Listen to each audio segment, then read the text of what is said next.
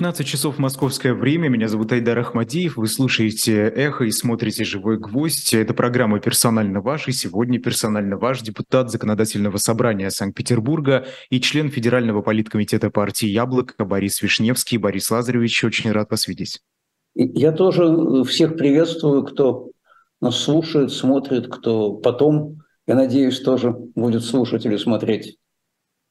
Э, да, у нас э, обычно э, основная часть зрителей, да, слушателей, это уже потом, не в прямом эфире. Но вот а для тех, кто сейчас в прямом эфире все-таки нас слушает, вы можете задавать вопросы на YouTube, там онлайн-чат работает, останется время, обязательно обратим внимание на ваши сообщения. Ну а прежде чем мы приступим к разговору, уже традиционная реклама на shop.diletant.media. Всего 10 экземпляров, как мне пишет, осталось. Это пакет журнал «Дилетант», который посвящен Николаю Первому его жандармам, а, и книга а, Марохина «Николай I. Династические документы Романовых» из истории засекречивания а, былого. Эта книга с журналом продается в комплекте прямо сейчас. Может быть, вы успеете за ближайшие минуты заказать на shop.diletant.media совершенно любую точку планеты. Борис Лазаревич, вы знаете, вы э, депутат, вы остаетесь в России, да, вот мне очень интересно мнение людей. Давайте вот с этой точки зрения как раз посмотрим на происходящее. А, почти ни дня без новостей об очередном взрыве, сгорании, об обнаружении беспилотника, то там, то здесь. А, Все это происходит на наших глазах, эти э, ужасные кадры мы тоже видим и того, что происходит в Украине, и того, что происходит в России. Как общество реагирует на некое стирание границы, что ли, между фронтом и обычной сравнительно мирной жизнью, которой все жили, и для, и для многих, мы знаем, да, боевые действия – это то, что где-то там, в телевизоре, по крайней мере, не ближе. Спасибо за вопрос, Айдар. Общество реагирует, конечно, по-разному. Нет какого-то единого отношения. Э, есть те, кто привык всегда поддерживать то, что делает власть. Вот что бы она ни творила, все равно будем поддерживать, потому что остальное еще хуже. Есть те, кому, конечно, категорически не нравится происходящее. Ну собственно, Яблоко представляет именно эту часть общества. Э, ей очень сложно, потому что у нас приняты такие законы, по которым за высказывание мнения, не совпадающего с официальным, ты можешь получить штраф за дискредитацию или уголовное дело за фейки. И мы, к сожалению, видим тому немало примеров. И примеры там есть в том числе среди моих э, коллег из «Яблока». Есть люди, которые оштрафованы, там где-то около 40 человек. Э, Михаил Афанасьев э, в СИЗО сидит в Хакасии, наш коллега из «Яблока», известнейший журналист. Э, Владимир Ефимов на Камчатке тоже под арестом, под таким же уголовным делом. И это, конечно, резко сокращает возможности для проявления несогласия. Кстати, вот ровно по этой причине э, мы спорим, надо сказать, много об этом с социологами. Э, я очень скептически отношусь ко всем данным вопросов, которые нам представляют. Потому что в ситуации, когда несогласие наказуемо, как в советские времена, когда не защищены персональные данные тех, у кого спрашивают, неизбежно будет очень серьезное смещение ответов, и люди даже не задумываясь об этом будут корректировать свои ответы, что называется, в нужную сторону, и очень трудно это выявить. А есть часть общества, которая, с одной стороны, она э, ужасается происходящим, с другой стороны, надеется как-то перетерпеть, молчит, надеется, что ее лично это не коснется.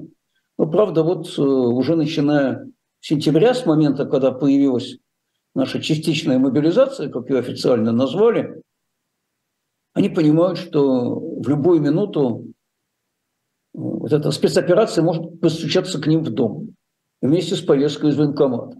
И, кстати, обращаю внимание на обстоятельства, о котором сейчас как-то подзабыли. Но мы обсуждали с вами, Айдар, это в эфире еще несколько месяцев назад. Э, мобилизация не завершена. Нет указа об окончании периода частичной мобилизации. Ну, собственно, об этом, конечно, не подзабыли, да, вот на фоне электронных да, повесток об этом очень много говорят. Но почему я хочу об этом напомнить сейчас, я к этому подведу свою логическую цепочку рассуждений. И а, мои коллеги из фракции «Яблоко» в Мосгордуме, и фракции «Яблоко» в законодательном собрании Карелии, и в Пскове, и мы с Александром Шишовым в Петербурге писали в администрацию президента, пожалуйста, издайте указ об окончании периода частичной мобилизации. Потому что пока он не издан, мало того, что она не закончена, но продолжается действие всех ранее заключенных контрактов. Те даже, у кого закончится контракт, не могут уволиться с военной службы. Э, и э, резко сокращен перечень оснований, по которым можно э, из армии уволиться. И нам ответили, не видим оснований, нет, нет необходимости ничего издавать, ничего вообще не надо. Вот президент же сказал, верьте президенту. У нас, помните, сенатор Клиша сказал, что у нас самое легитимное в России – это слово президента. Но если самое легитимное в России у нас это слово президента, то тогда, например, я не понимаю, почему у нас э, дают штрафы за дискредитацию тем, кто употребляет слово «война», потому что сам президент тоже его употреблял, я помню. Однако ничего ну, не Президенту можно, остальным нет. В отношении него. Но почему я хочу напомнить об этом не окончившемся периоде э, мобилизации? Во-первых, это означает, что в любой момент можно присылать новые повестки. А во-вторых, вот то, что общество сейчас будоражит в очень серьезной степени, и я думаю, конечно, способствует изменению общественных настроений, это вот этот закон об электронных повестках. Но еще одна вещь, на которую хочу обратить внимание Айдар, не только ваши, но и те, кто нас ну, смотрит, особенно те, кто находится в призывном возрасте. Э, мне приходилось слышать, что речь исключительно о том, что вот повестки могут направить электронно, через госуслуги, через неделю считается, что вы его получили. Это, конечно, так. Но это только половина правды, страшной правды. А вторая половина заключается в том, что если повестка направлена почтой, и в реестре сделана отметка в военкомате, что ее отправили, через неделю тоже считается, что вы ее получили. Неважно, попала она к вам в руки, не попала она к вам в руки, есть у вас госуслуги, нет у вас госуслуг. Вот э, как только товарищ майор сделал себе пометочку, повестка ушла, внес вас в реестр, все, время пошло часы затикали. Борис ну, Лазаревич, скажите, а в Санкт-Петербурге страны, есть? Еще 20 дней, и вас поражают в базовых конституционных правах. Угу. Распоряжаться недвижимостью, управлять машиной и так далее. А в Санкт-Петербурге уже есть э, случаи, когда электронные повестки кому-то присылались? Нет, мне пока о таких случаях неизвестно.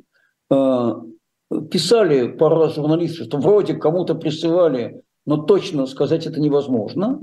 Э, одному человеку прислали, и даже со штампом, что если он там не явится, то будет наказан, а потом наш военкомат стал объяснять, что это человек, который уже, мол, дважды уклонялся от призыва, и только потому ему такой штампик поставили, вообще все это начнет действовать только с осени. Но это все вызывает сильнейшее общественное недоверие.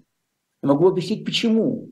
Потому что абсолютно те же люди – которые сейчас нам говорят, что все это сейчас имеет только тестовый характер, заработает только осенью.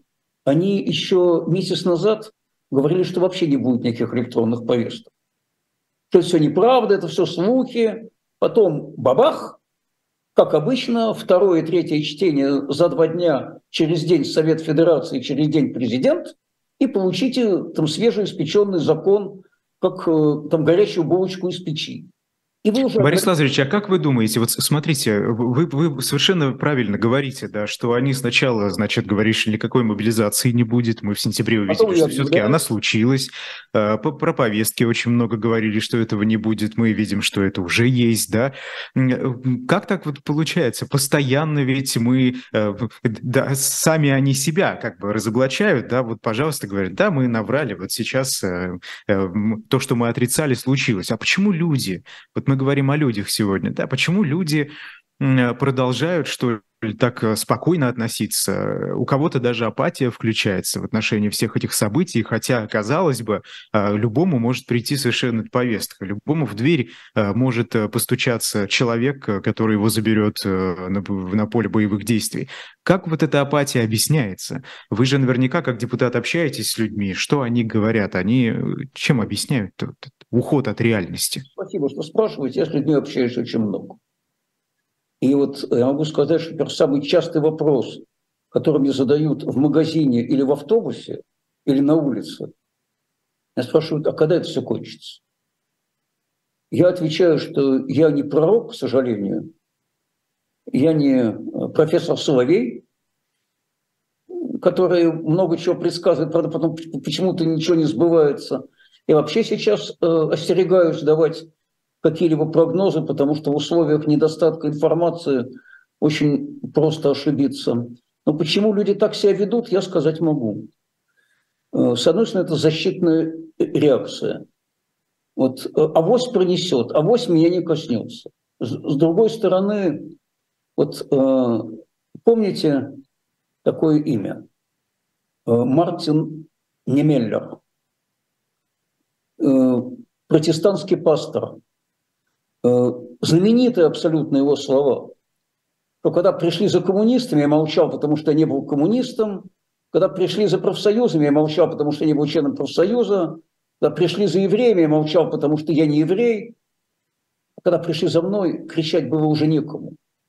Вы вот знаете, что, что очень интересно людей... в связи с этой фразой? А? А, жур... Что интересно в связи с этой э, цитатой? Владимир Познер, журналист, он очень любит ее, любил, по крайней мере, цитировать постоянно. Он ее повторял.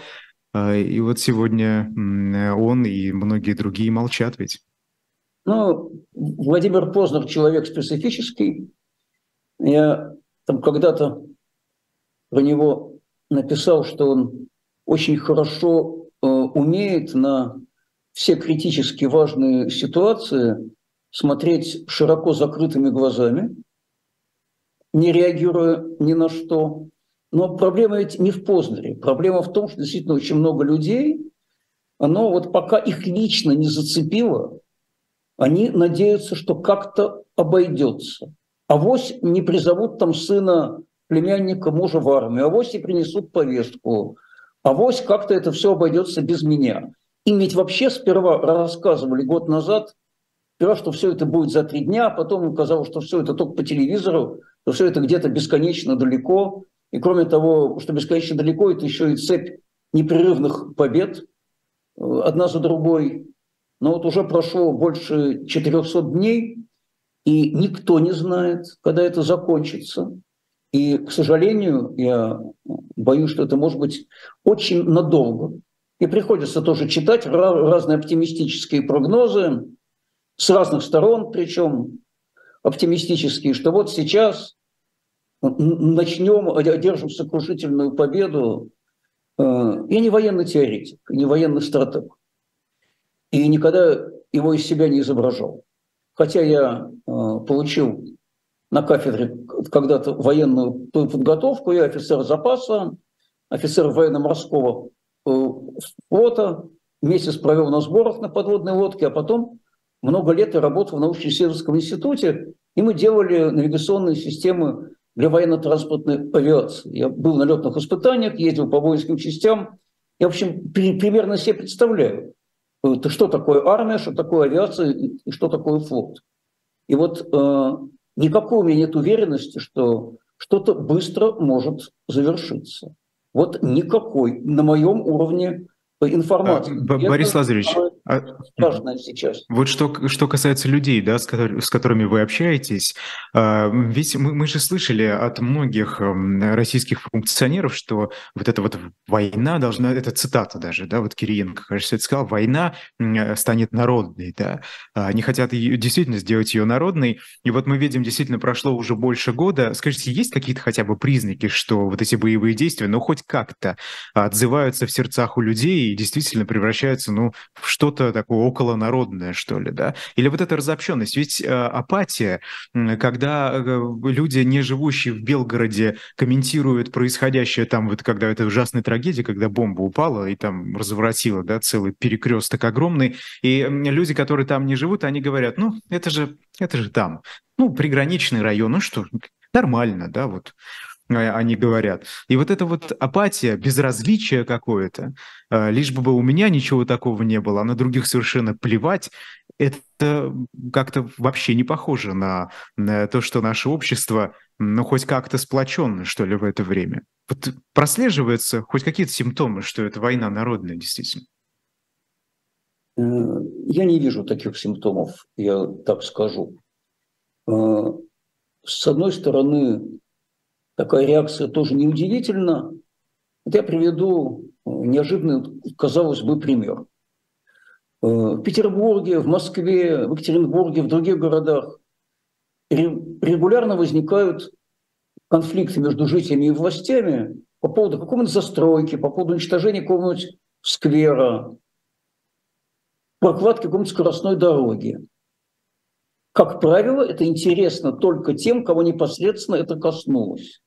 Вот они начинают собирать подписи, собирать народные сходы, обращаться к депутатам. Я сам обычно на такие сходы все хожу, стараюсь помочь, отвечаю на письма, пишу запросы. Но вот когда мне говорят, а давайте мы сейчас по этой проблеме устроим референдум. Я говорю, бессмысленно. Почему? Да потому что, к сожалению, тем, кто живет далеко от вашего сквера, им не то, что хочется, чтобы его вырубили, это не очень их беспокоит, что с ним будет. Им не, их не очень волнует, что у вас под окнами пройдет скоростная дорога, потому что у них она не пройдет. А в чем причина? Как, э, как этих людей-то, как, как их надоумить на то, чтобы ну, они хотя бы подумали немного о, о другом районе своего же города или другой части своей страны, и как там живется, а не только как у них? Какая-то часть думает, какая-то нет. Я уверен, что не только нашей стране такие вещи свойственны, не только нашему городу это универсальное там качество. Э, в первую очередь там человека волнует то, что происходит вокруг него, с ним самим, с его друзьями, с его родственниками. А к остальному у него скорее э, теоретический интерес. Вот э, когда э, была война в Чечне, и первая, и вторая, казалось бы, тоже там страшная трагедия. Э, огромное число погибших, в том числе мирного населения. Э, соответствующие решения, в том числе Европейского суда по правам человека, но сейчас у нас, кстати, тут недавно принят такой замечательный закон, по которому там содействие исполнению решений международных судов объявлено преступлением. Ну, в данном случае мы говорим о тех решениях судов, судов которые были приняты задолго до этого закона – но они констатировали нарушение права на жизнь. И что? Э, не, не очень большую часть общества, к сожалению, это все затрагивало. Вот когда осенью 1999 года были взрывы жилых домов в Москве и Волгодонске, начиналась Вторая чеченская война, вот тут это затронуло очень многих, потому что люди испугались, что завтра будет то же самое у них. Вот, кстати, на этом страхе в основном и произошла та невиданная популярность, которую тогда получил Владимир Путин, потому что общество было напугано перспективой террористических актов, то если можно в Москве, то, то значит в моей условной значит, э, Туле или э, Уфе или Екатеринбурге или Ростове и подавно можно – а, вот... а значит ли это, Борис Лазаревич, чтобы не убежали, прошу прощения, а, а значит ли это, что... Шли. Они почти не вызвали интереса и почти не вызвали протеста. В России это, это вообще где, где-то очень далеко. Это понятно, да, это ну, действительно далеко, и э, людей это мало волнует, это правда. Э, скажите, а вот вы, вы очень интересную вещь сказали, что когда в Москве произошли эти ужасные террористические акты, э, люди задумались, так скажем. А вот сейчас мы же видим, что ну, те же беспилотники... Напугались. Напугались. Ну, ну, напугались и задумались. Они это же то же самое целая может цепочка. Нет. И вот э, сыграв на этом страхе, э, вторая чеченская получила серьезную общественную поддержку. А вот сегодня, скажите, те беспилотники, которые мы видим, даже близко к Москве летают, э, это, это вот как-то похоже на... Люди-то напугаются или нет? И такой же эффект у происходящего? Я его пока, там, честно говоря, не вижу, потому что э, это, к счастью, не носит никакого массового характера.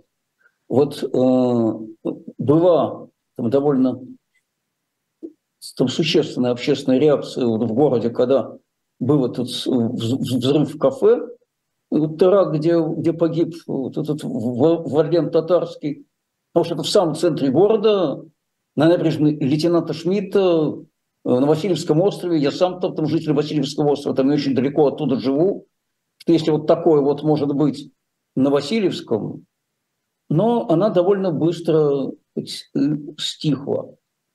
Э, проблема э, не в том, что люди не очень сильно этим озабочены. Проблема в том, что часть общества довольно большая сейчас. Она э, надеется как-то вот это все пересидеть, перетерпеть, э, не возмущаться. А еще есть часть общества, и это тоже там нельзя недооценивать. Это люди, у которых, например, уже кто-то хоть погиб во время этой спецоперации из их родственников или, или их друзей. И они думают не о том, э, была ли эта спецоперация справедлива или нет. Э, у них уже ход мысли абсолютно другой, что э, гибель их родных и близких, она должна быть отомщена. И, там, и, и, и такие тоже есть. И это все будет продолжаться до тех пор, пока не перестанут стрелять. Вот mm-hmm. то, к чему мои коллеги из Яблока не устают призывать, и за что подвергаются очень жесткой там, критике со стороны людей, находящихся в абсолютной безопасности. То, что мы называем... Борис Лазаревич, да, мы сейчас уйдем к другой теме, мы обязательно обсудим... Тема, люди... Я просто говорю о том, что вот да. пока, пока не перестанут стрелять, эти все проблемы не решатся, они, они будут только усугубляться. Ну вот посмотрите по поводу реакции людей на происходящее, даже тех, кого эти боевые действия уже затронули напрямую. Вот одна из последних новостей. Родственники мобилизованных из Оренбургской области пожаловались президенту Путину, что солдат э, передали в подчинение командованию из ДНР, которое отправляет их штурмовать ближайшие укрепрайоны. Женщины потребовали вернуть мобилизованных мужчин в подчинение вооруженных сил России. Вы знаете, а, я таких очень много обращений родственников мобилизованных уже за эти месяцы увидел, и они все требуют а, выдать э, современное оружие, да, манирование другое, более качественное или вообще хоть какое-то, перевести их в подчинение вооруженным силам официальным. Но никто из них не требует их обратно вернуть и завершить эти боевые действия. Как это понимать? Это, это люди, которых затронули, затронуло это горе. А, это, к сожалению, понимать так, что это результат очень длительной пропагандистской обработки. Очень длительной, очень интенсивной. А, для этого была организована сильнейшая атака на все независимые СМИ, подавляющее большинство из которых сегодня вообще в России даже не имеет возможности уже работать. Для этого были приняты репрессивные законы, наказывающие за иное мнение. Э, и вот результат этой обработки таков, что действительно там те, о ком вы говорите, они просят не вернуть там назад тех, кто отправлен в зону боевых действий из их родных и близких, а дать им более современное оружие, чтобы они могли бы вести эти боевые действия эффективнее. Э, видимо, те родные, которые так пишут, полагают, что в таком случае все это быстрее там закончится, и эти люди вернутся домой. Мне только такой э, способ рассуждений приходит в голову. Ну вот, вот, вот таково состояние там, нашего общества там, сегодня, к сожалению. И мы не первые, не последние, кто там, такое состояние э, проходил. Вы почитайте то, что происходило там, там, в 1914 году в Российской империи, например. Там, там, там, там, там какой был всплеск патриотических чувств и там, требования сокрушительного еще разгрома всех врагов. И не только в нашей стране э, э, это было. Э, что меня лично крайне огорчает. То что, что вновь касается... Небольшая часть общества, она, ну, условно говоря, может быть отнесена к партии мира. Мы не знаем, какая, их немало, конечно, даже по самым лояльным социологическим опросам это около 20% там, людей, но это, конечно, не большинство. Оказалось бы, вот ведь стремление к миру – это то, что в нас воспитывали э, с малых лет. Э, я вчера видел огромное количество мемов в интернете на тему вот этого классического первомайского этого лозунга «Мир, труд, май». Значит, откуда-то слово «мир» было вычеркнуто или заменено на что-нибудь. Но я-то ведь, ведь реально помню, что целые поколения выросли Э, под лозунгом «лишь бы не было войны», и с лозунгами «за мир» они ходили на э, демонстрации. А сейчас э, камера участия общества, к сожалению, совершенно там, там другое настроение. Правда, оно может очень быстро измениться.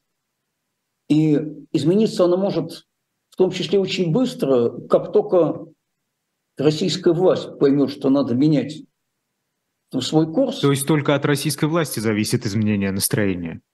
А, нет. Ничего больше не может изменить Только его? от российской власти это зависит. Это зависит от двух факторов. Один, конечно, это поведение властей, а, а другой – это просвещение, которым стараются заниматься все те, кто не согласен. Да, э, можно сказать, что это не очень сильно у них был как инструмент, нет доступа к телевидению, но за, зато есть доступ к интернету. Ведь э, когда-то, много лет назад, в Советском там, Союзе у несогласных тоже и доступа к СМИ не было, и телевидения не было, ничего не было.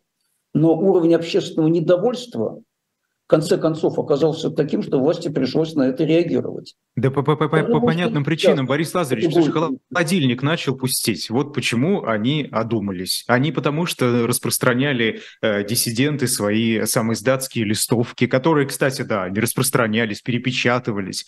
Пожалуйста. Но не они же стали, в конце концов, э, точкой потому, перелома. К 1984-1985 году, когда эти настроения были уже сильны, еще не было особо пустых холодильников. Мне 30 лет тогда было. Я хорошо помню эти времена. Холодильники стали пустеть в 88-м, 89-м году. А в 85-м еще все было более-менее ничего. А, особенно в крупных городах, откуда как раз крупных. демократические перемены, между прочим. Где как раз все более-менее было с холодильниками.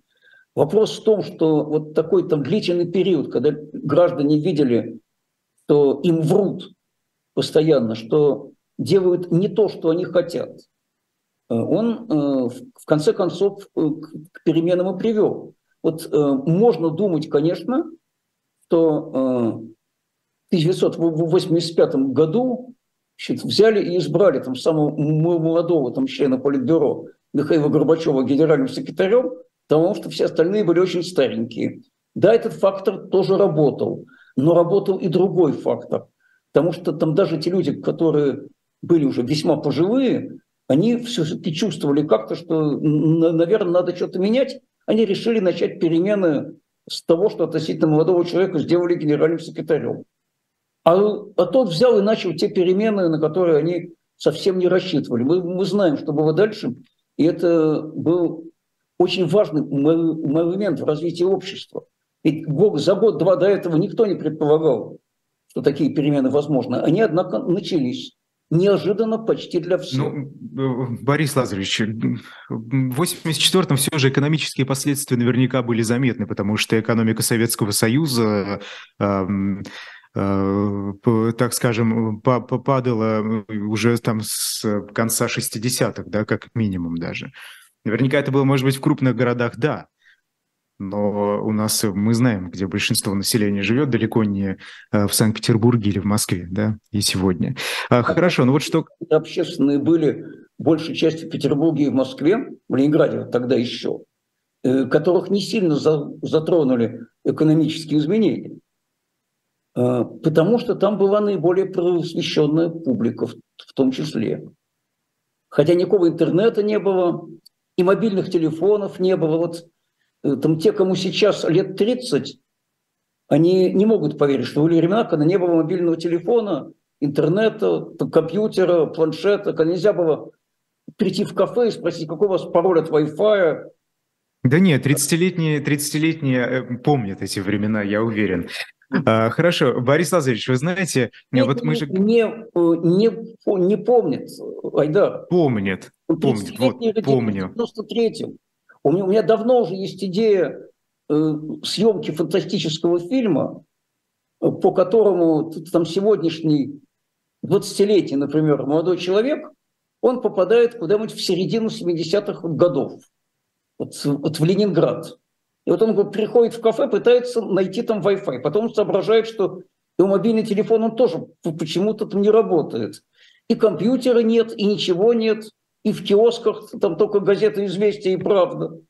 И вот, э, вот как он будет, будет выживать в этом чудовищном мире? Да вы уж слишком э, упрощаете, Борис Лазаревич. Я ну что? не упрощаю. А, хорошо, ну ладно. Мы говорим об общественных настроениях, да, вот я предлагаю поговорить про доносы. Вот что «Новая газета» пишет, цитирую.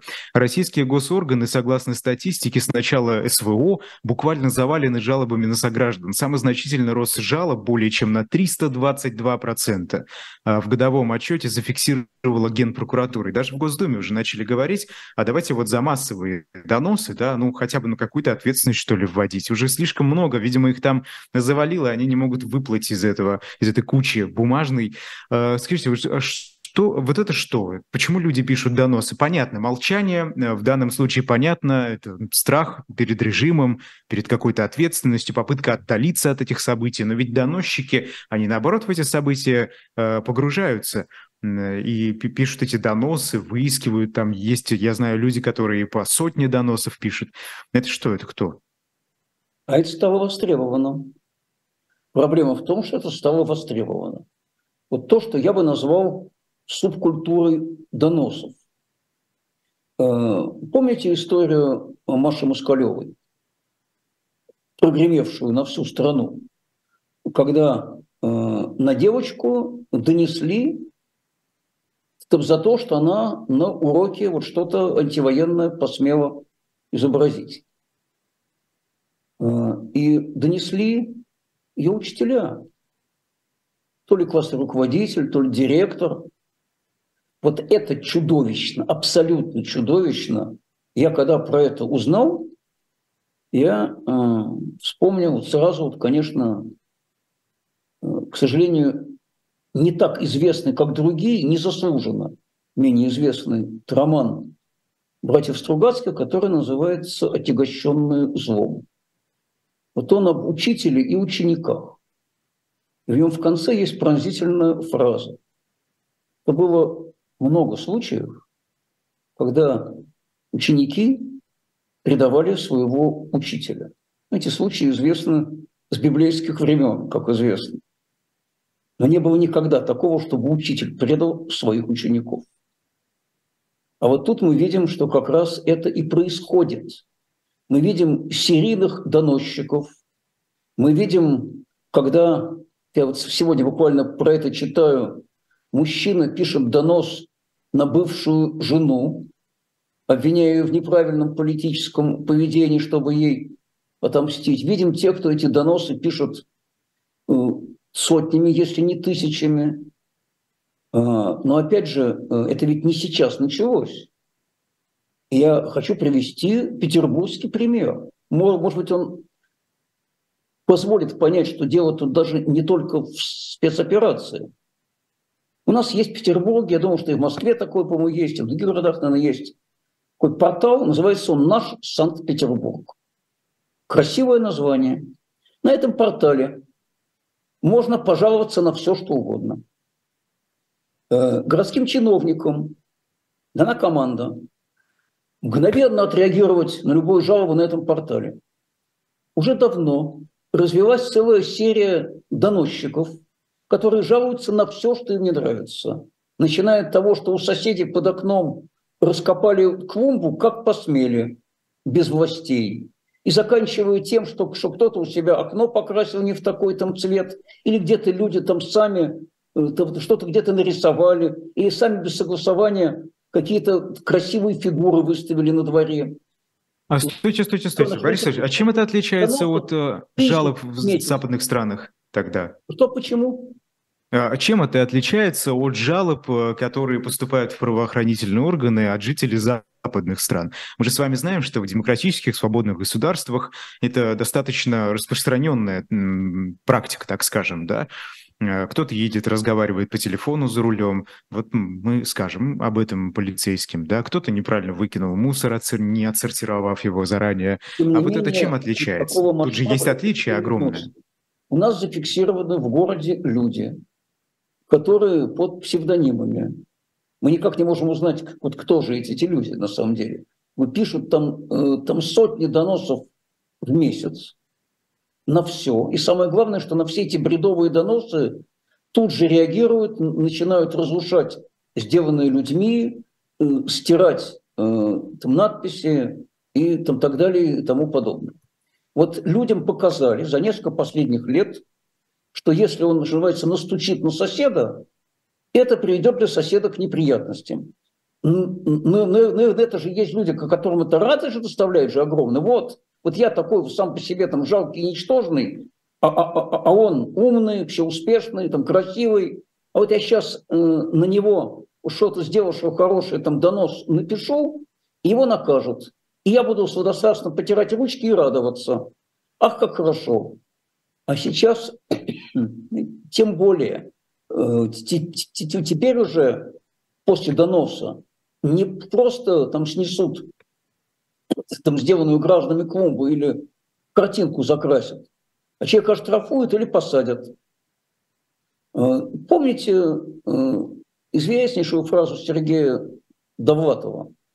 Я думаю, она на ум вам тоже уже приходит, Айдар, сейчас так же, как и мне. Что я все понимаю по сталинской репрессии, но кто написал 4 миллиона доносов? Это ведь было же реально абсолютно такое же доносительство было крайне распространено и в сталинские времена, и в более поздние. Потом на какое-то время это, это стихло. Стихло почему? Да потому что э, стало ненаказуемым несогласие с государством, с официальной политикой, более-менее. Э, а сейчас оно опять криминализовано. Ведь э, вот обратите внимание тоже на вещь э, чудовищную совершенно – глава Следственного комитета Александр Басты. Казалось бы, человек, в чьи обязанности должно входить вообще-то разоблачать преступления и ловить преступников. Нет, он у нас выступает по крупным политическим вопросам, он требует не больше, не меньше, давайте мы поменяем Конституцию. И знаете, что он предлагает выкинуть из Конституции? Э, либеральную идеологию в виде прав и свобод человека и гражданина. Ну, про, правильно, это лишнее. Если бы не было бы прав и свобод человека, наверное, Следственному комитету жилось бы гораздо бы лучше. Пока еще есть законы, которые как-то защищают эти права, хотя мы видим, что большая часть этих законов и сейчас уже работает очень криво. Ну вот, кстати, по поводу... Установлению там, государственной идеологии и выкидыванию как якобы либерального понятия прав и свобод человека, ну да, естественно, это либеральное понятие, э, но, между прочим, оно в Конституции записано в неотменяемых главах. Это основа конституционного строя. Ну, они, да, вы знаете, Борис Лазаревич, Тут, как говорится, неотменяемы они до определенного момента. Да, да я, я понимаю, что могут и отменить, и новую конституцию mm-hmm. могут изобразить.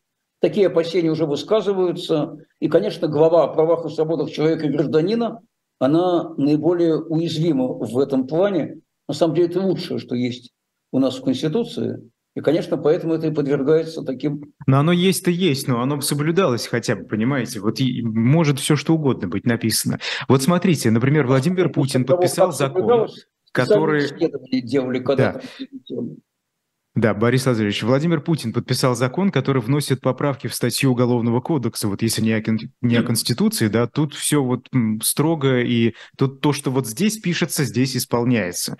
А, Уголовный кодекс о госизмене, значит, э, поправки внесены, теперь по этой статье будет грозить пожизненное заключение. Вот я только напомню, что за последние несколько дней э, суды в Москве как минимум э, четыре человека по обвинению в госизмене арестовали, их имена неизвестны, это не раскрывается. А 17 марта по этой и еще и другим статьям Мосгорсуд приговорил, например, Владимира Карамурзу к 25 годам э, колонии. Срок э, просто какой-то космически ужасный, но вот сейчас еще и пожизненное. А для чего? Для запугивания. Ровно для того же. Я хочу напомнить, что по этой же статье отбывает срок журналист Иван Сафронов.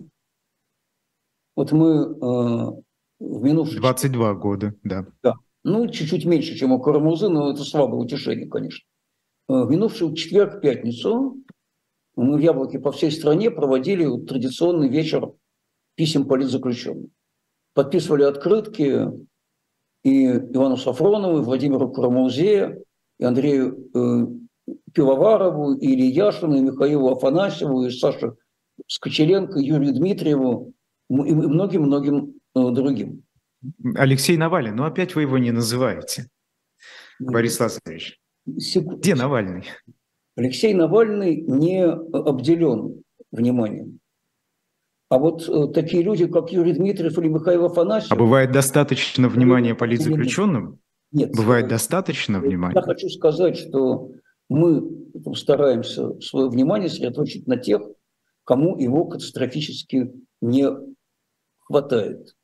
А, и мы же видим, что, например, о деле Юрия Дмитриева пишут недопустимо а, мало. Он, кстати, приговорен к большему там, сроку, чем Алексей Навальный, хотя и Навальному желаю освобождения, и Дмитриеву, и всем другим политическим заключенным, потому что они все сидят абсолютно несправедливо. Но когда Юрия Дмитриева помещают э, в ШИЗО, э, почти никто об этом не пишет когда помещают Навального... Это неправда, совершенно неправда. Нет, Очень подождите, про Юрия Дмитриева писали все, кому, э, кто, кто мог это делать и кто понимал, в чем дело. Не ну, надо, нет. И о Навальном, и о Дмитриеве пишут. очень мало видел сообщений о том, что в ШИЗО Юрий Дмитриев. И вообще гораздо меньше, к сожалению, пишут об этом деле, чем э, нужно бы писать, потому что все политические заключенные нуждаются в поддержке. А вот теперь о, о статье о, о государственной измене. Там ведь страшно не только то, что там пожизненное заключение. Потому что между 25 годами и пожизненным заключением, например, для очень многих людей уже разницы почти нет. Они могут просто не дожить до освобождения. Там проблема в том, что само по себе определение государственной измены таково, что кого угодно можно под это, а, что называется, подшить. Почти любое взаимодействие представителей иностранных государств, если очень захочется, можно таковым э, объявить. Там настолько резиновые формулировки в этой статье, что э, не только Иван Сафронов или Владимир Карамуза или ученые, которых тоже в этом обвиняют, э, могут завтра под это попасть. Ну а следующий шаг, между прочим, это э, не раз уже высказана инициатива, давайте мы еще и смертную казнь возвратим в качестве высшей меры. Это правда, даже документы, да. Это в Госдуме, в Госдуме я, ведутся я разговоры я, на эту тему. Я, я, я, я тоже абсолютно этого не исключаю. Но, повторяю, ведь э, не только вот пожизненное заключение за государственную измену, э, этим же законом были резко увеличены э, сроки наказания за другие преступления, как написано, экстремистской направленности. И там уже можно получить по 15, по 20 лет. Вы меня спрашиваете, зачем это все делается? Вот ровно за тем же, зачем это делалось в сталинские времена. Потому что э, вслед за сталинскими сроками, естественно, идут сталинские законы, э, и нужно создание атмосферы страха. Нужно, чтобы все боялись, чтобы боялись сказать, чтобы боялись не донести, потому что очень запросто могли э, осудить за недонесение. Вот знал, что вот такой-то изменник и предатель, резидент пяти разведок и агент семи держав, но не донес на него.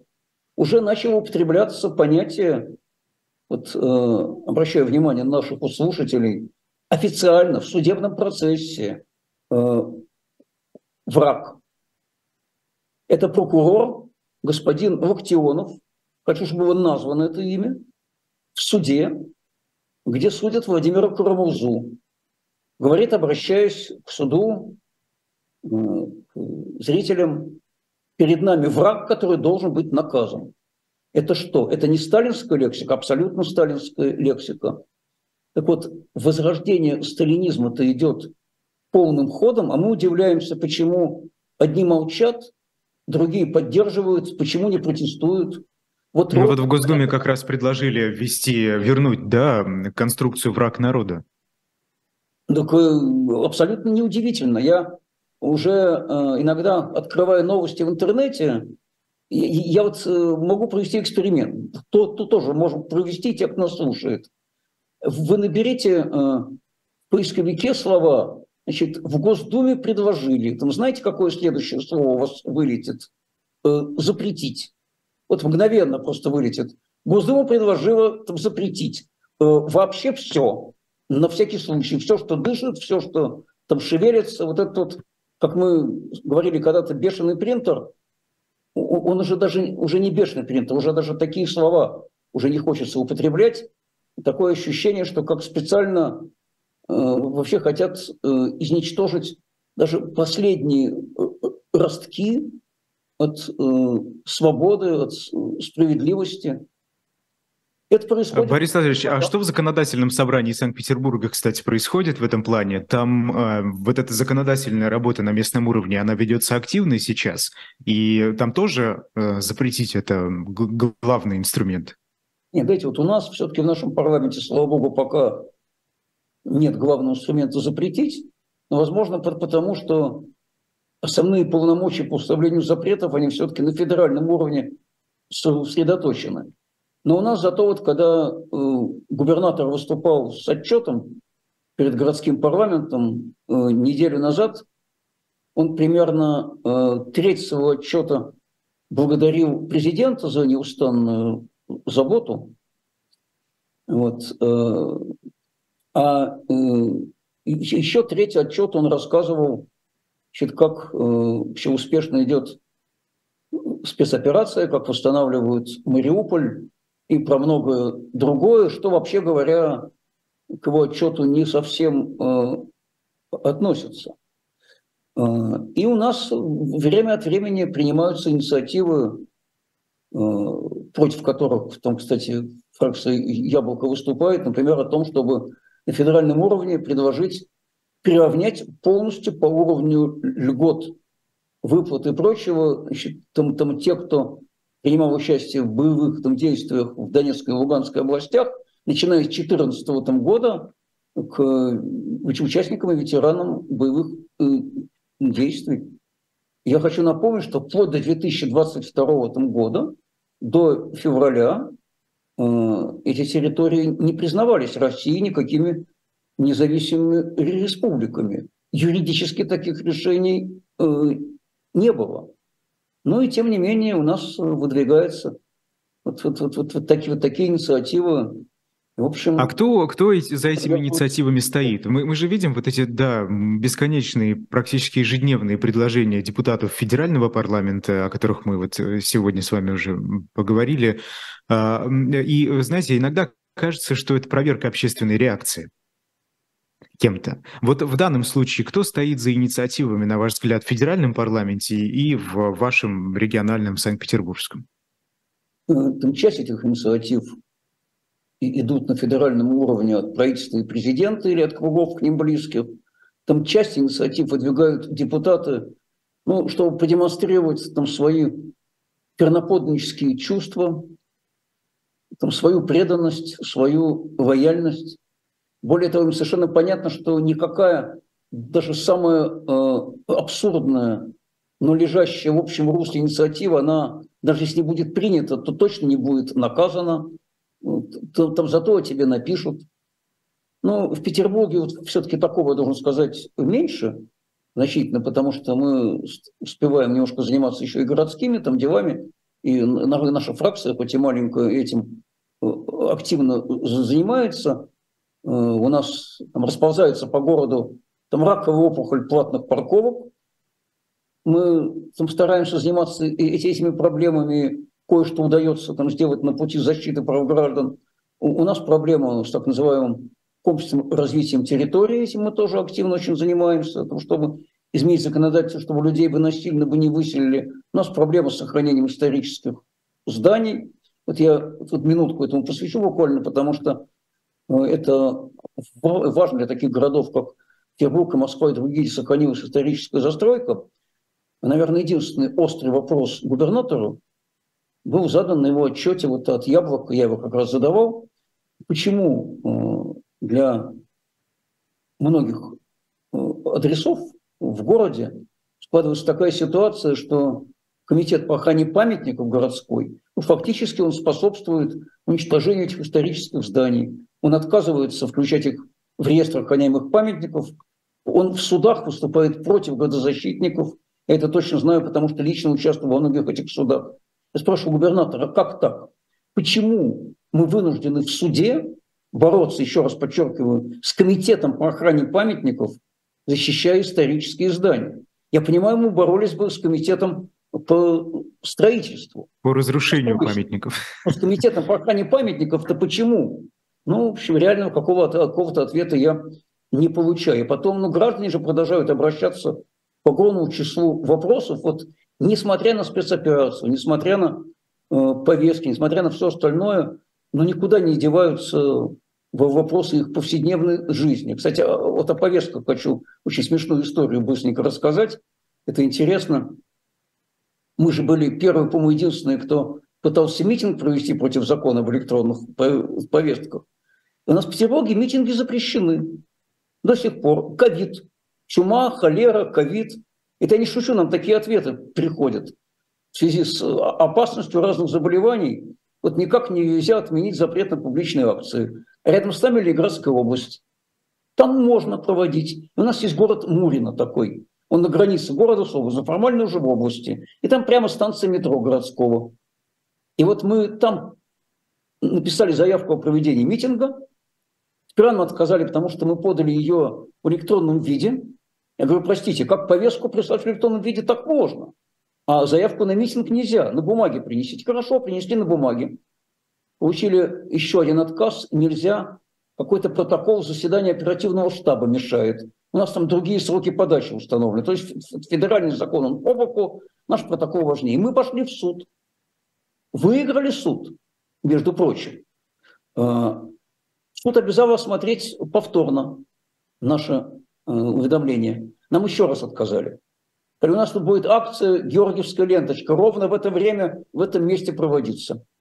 Мы с Дмитрием Анисим, моим коллегой по Яблоку, и тоже заявителем митинга, не поленились 29 апреля поехать посмотреть.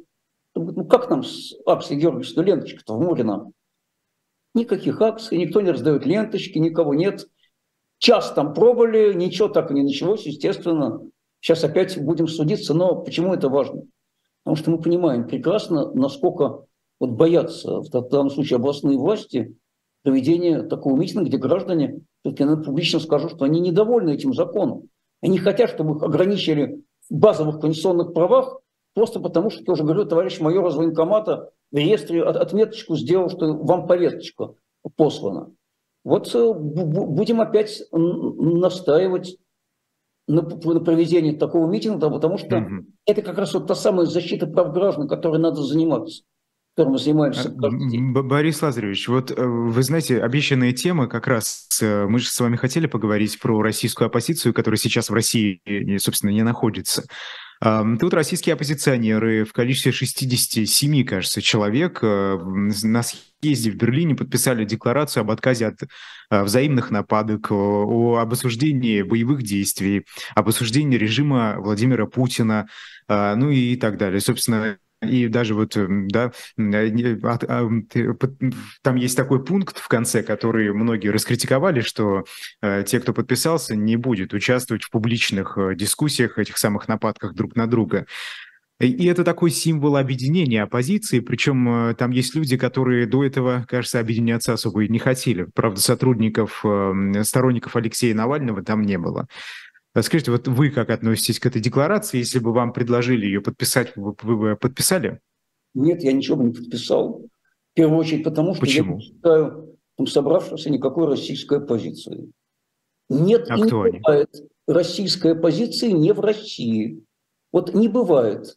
Там эмиграция, там аналитики, эксперты, но не оппозиционеры. Это первое. Э, второе. Что они там подписали, что они обязуются выдержаться от взаимных нападок? Ну что ж, да, э, в, том, в том числе. Э, время пошло. Посмотрим, сколько пойдет времени до нарушения этого э, примерно там, 128-го на моей памяти там, клятвенного обязательства. Но, но, дело, но дело, дело даже не в этом. Э, я э, крайне скептически отношусь к рода мероприятиям, потому что к реальной жизни они не имеют ни малейшего отношения. Все подписавшие это находятся за границей, все подписавшие это на происходящее в России не влияют от слова никак. Все подписавшие это э, не э, представляют никакую реальную политическую там, силу, потому что они не здесь. Я уже Борис не... Лазаревич, можно я все-таки контраргумент? Я, я говорил уже о том, что все значит, это подписавшие представляют только там, самих себя и более никого. Повторяю, иммиграция, оппозиция – разные профессии. Хорошо, давайте разберем теперь, пока у нас есть время. Да, и я, я времени очень мало, поэтому. Вы знаете, Борис Лазаревич, а вот... Всегда его мало. Ну, всегда мало времени, да, его много не бывает, к сожалению. Спасибо давайте как-нибудь пару часов попросим. Может быть. А, Борис Лазаревич, вы знаете, вы же, а, я вас как-то спрашивал, инструменты влияния, инструменты просвещения российского общества, которые вы, как член Яблока и другие ваши а, коллеги по партии используете, вы сказали, сказали, это общаться с аудиторией, общаться со зрителями, в том числе приходить на «Живой гвоздь» и на другие подобные каналы. Mm-hmm. Люди, которые сегодня именуют себя российской оппозицией, и, на мой взгляд, таковые являются, они ведь mm-hmm. тоже влияют, у них огромная аудитория внутри России, они просто физически находятся э, вне нашей страны, потому что им за активную политическую деятельность в нашей стране грозит э, понятная опасность. Эльдар, э, а нам в том числе часто и смертельная. Грозит нам грозит ровно такая же опасность, но только мы не уезжаем. Только мы в России, там здесь, мы ходим по тонкому льду. Партию. А, вы, вы знаете, кто-то назовет это самопожертвованием, ненужным совершенно. Чем? Самопожертвование, которое совершенно не нужно. Значит, это, это расскажите это Карамурзе, э, расскажите это Яшину, расскажите Афанасьеву и, и, и многим другим. Владимир Карамурза на все предложения остаться за границей, многократно отвечал, нет, я российский политик, я должен быть в России, потому что только здесь можно общаться с... А скажите, кто сегодня, Борис Лазаревич, кто сегодня больше влияет на Россию, на российскую аудиторию, на настроение внутри нашей страны? Вот кто? Михаил Ходорковский, ну, например, кто угодно, вот кто там? Михаил Ходорковский или Владимир Карамурза? Вот э, сегодня. Я, я думаю, что Владимир Карамурза влияет больше своим примером, той огромной группы поддержки, которая у него есть. Кстати, он не предлагает политических идей, потому что он физически делать это сейчас не может. Он не может участвовать в дискуссиях о России будущего. Я хочу напомнить, что Кармуза является давним сторонником Яблока. Он поддерживал нас на всех э, выборах. И партия Яблоко влияет на происходящее в России, и даже в таких чудовищных выборах, которые у нас есть, стараются участвовать, потому что представляют свою позицию. Все наши кандидаты на всех выборах идут с антивоенной позицией. Все. Они все подписывают соответствующую декларацию, они все распространяют соответствующие листовки, их периодически за это пытаются наказывать и наказывают. Но вот это способ общения с людьми крайне важный, потому что только будучи э, здесь со своими там согражданами, ты можешь быть достоин их доверия. Они там. Вот журналистам можно работать на удаленке. Много раз это говорил. Знаю массу прекраснейших примеров. А политика... Знаете, как раз наоборот часто. Нет, э, смотрите, на мой взгляд, э, политик, который находится вне России по понятным совершенно причинам, он там может вырабатывать какую-то свою политическую программу, предлагать инициативы, как, например, из сегодняшней России создать Россию э, более, так скажем, нормальную. Да? Уже можно, я думаю, такие слова использовать. А, вот журналисту очень важно находиться в обществе. Уже все это написано. Вопрос только, как этого добиться. А добиться этого можно участвуя в выборах, занимаясь просвещением, там, находясь тут в России и общаясь тут там с гражданами. Вот э, помните Анну Ахматову? Я там тогда была там с моим народом, там, где мой народ в несчастье был. Вот люди доверяют... А помните огромное количество других советских диссидентов, и не только советских, еще и более, э, так скажем, э, их, их предков, да, из российских, которые уехали за рубеж, и они что, перестали быть из-за этого российской влиятельной оппозицией? Очень хороший пример, потому что никто из уехавших влиятельной оппозиции советскому режиму там не стал. А еще, между прочим, у, у, уехавшие или высланные из России э, или выпущенные диссиденты – сформулировал замечательный принцип. С воли советов не дают. Это вот к вопросу о советах, которые мы получаем из Берлина, из Риги, из Вильнюса и из других мест. А стоило бы прислушаться. Это, мне кажется, очень важно да, для политиков. Вот Спасибо большое. Мы готовы прислушиваться ко всем нашим, нашим сторонникам. Борис Лазаревич, да. Мы работали. У, на, у нас время совсем вышло, мы уже вышли с вами за пределы. Борис Вишневский, Спасибо. замечательный депутат Законодательного собрания Санкт-Петербурга, был персонально вашим. Айдар Ахмадиев меня зовут. А, не переключайтесь, оставайтесь на живом гвозде. До свидания. Спасибо.